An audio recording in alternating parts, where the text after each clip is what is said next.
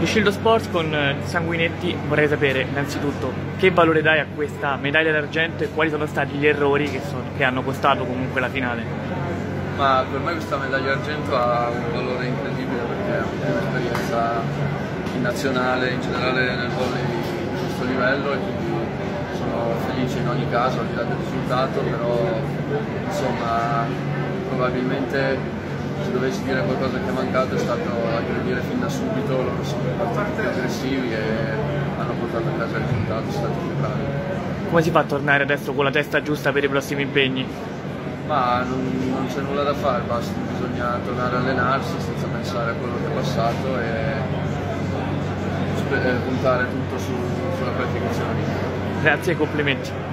Riscildo Sports con Wilfredo Leon, campione europeo, miglior giocatore della competizione. Una domanda semplice, tutte le emozioni che adesso stai provando, tutte quante, quali sono?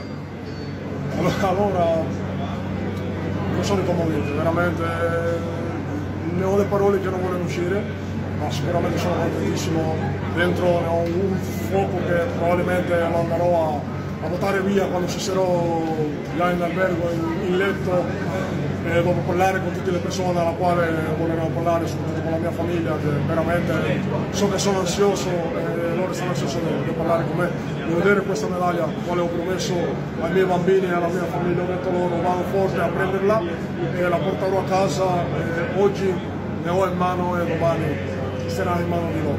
Complimenti, sei stato grandissimo, complimenti ancora.